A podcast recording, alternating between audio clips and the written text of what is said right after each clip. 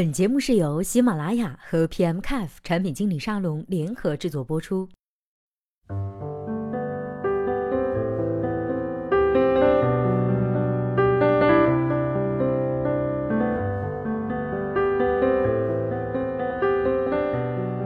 Hello，大家好，又到周二，今天呢是和大家来分享语音干货的时候了。今天要分享的这篇文章题目叫做 “O2O O 防刷单并没有那么难”，看完这些你也会反币。话不多说，我们来看文章。前几日呢，传出滴滴快滴联合北京、上海警方打击刷单，什么情况？刷单都到了需要动用警力的地步了？有实力补贴还没能力防刷单吗？今天呢，我们就来扒一扒刷单那些事儿，看清楚，这里不是传授刷单秘籍，也不是某某天某某万的运营干货。从产品的角度看刷单，不感兴趣，出门右转。还是来说说滴滴这种免费的广告，滴滴偷着乐吧。作为衣食住行中的行，从一开始呢就受到了极大的关注量。一夜之间，网络轿车四起，滴滴、快滴等几个领头羊率先掀起补贴抢用户大战，一时间乐死了广大出租车车主，也方便了用户。打车领域呢，就像高富帅一样，进入门槛瞬间被抬高，同时几个幸运儿迅速脱颖而出，占领市场，从此狼烟四起，江湖不再平静，补贴大战就此开始。刷单的前因后果。那补贴和刷单又有什么关系呢？因果关系，但是并非充分必要条件。服务商补贴给用户让利，本是一件很和谐的一桩你情我愿的事儿。那么为什么会催生刷单呢？以前呢，商家补贴是给用户让利，用户没有直接得利。现在好了，商家为了让用户玩得更爽，直接送钱了，送三十块钱的打车券，每单补贴十五元。到此为止，看出区别了吧？商家由让利补贴变成了类似现金补贴，用户或者说车主因为利益驱动，通过一种非正常的运营形式直接获利的行为就是刷单。这其中的缘由已经很清楚了吧？那么总结一句话：有补贴就有刷单。产品分析怎么变得如此感性了呢？回归理性，下面是干货，请认真听。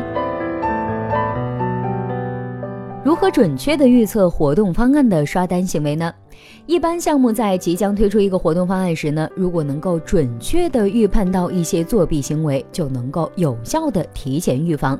一般的分析思路是这样的：把我们的活动补贴拆解为几条线，原则是每条线的补贴都符合对前面刷单的定义，每条线按照先后和因果顺序罗列，然后就是逐个分析，分析每条线上的两个点。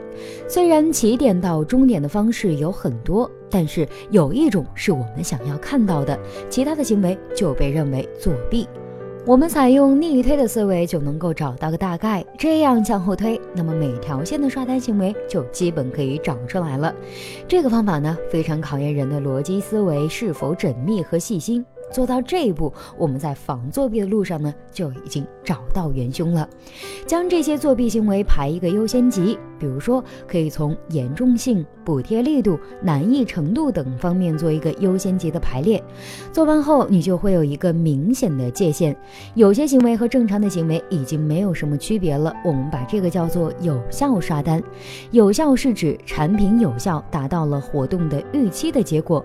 做这样一步的目的就在于，我们需要。根据等级做相应的处理方案，哪些是可以放水的，哪些是需要警告的，哪些是需要禁止的，哪些又是需要直接封杀的。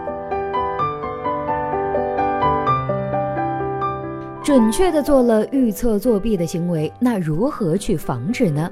有很多人呢在做防作弊方案时切入的点非常准，想了各种各样的策略。结果就直接把补贴给封死了。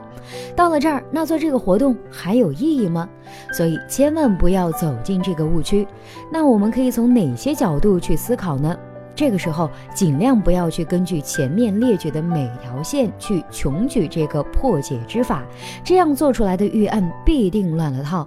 曾经就被这样的问题困扰过。我们要做的就是分析这些作弊行为，找出其中的共性。最后就是这么一句话：一个 ID 在一定的时间或者空间内重复做了某个操作，这个操作超过了一个阈值就是作弊，低于这个阈值就是有效刷单。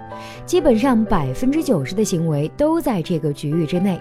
接下来，我们找出这句话中的几个要素，也就是我们防刷单的切入点。第一个要素是 ID 的认定，最好的一种状态就是每个人对应一个 ID。但是我们现在还做不到这一步。一个人有多个电话号码、email 终端太正常了，所以我们就需要根据场景，尽可能的保证一个人对应一个 ID。接下来知道该怎么做了吧？第二要素就是在一定的时间内，我们需要在时间上下文章，从操作密度、时间封锁等方面去考虑。第三个要素就是空间，就是对地理位置做一个限制。第四个要素呢，就是这个阈值怎么去设定，建议将其做成可配置的，谁也无法保证预判是否足够的准确，需要根据实际活动开启后这个数据不断的进行调整。最后就是作弊的处理措施，我们将作弊分为五个等级，对应的处理措施也相应的设定为五个，这里是按照重要性来排列的。我们可以把这个理解为一种异常的处理，对于正常的用户正常操作来讲呢，是不会触到这个顶的。防作弊方案要做的足够合理，对于异常需要要是全局性的，而不能局限在某一个场景，一般需要做到以下几个点。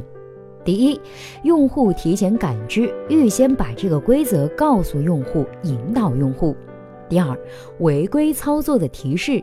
第三，违规后的客服通道，给误处理的用户反馈的入口。最后的最后，我们再来看一下发现作弊后的紧急处理。考虑的再周全呢，都会有漏洞。那么，对于未考虑到的作弊行为，又该如何的紧急处理呢？首先需要确定的是，我们的预案是不是都在不断的更迭中去完善的？不要因为是紧急预案就打补丁。具体处理方式和预案处理是一样的。相信通过几次的方案之后，做的预案就会越来越完善了。好了，以上就是本期节目的全部内容，我们下期再见。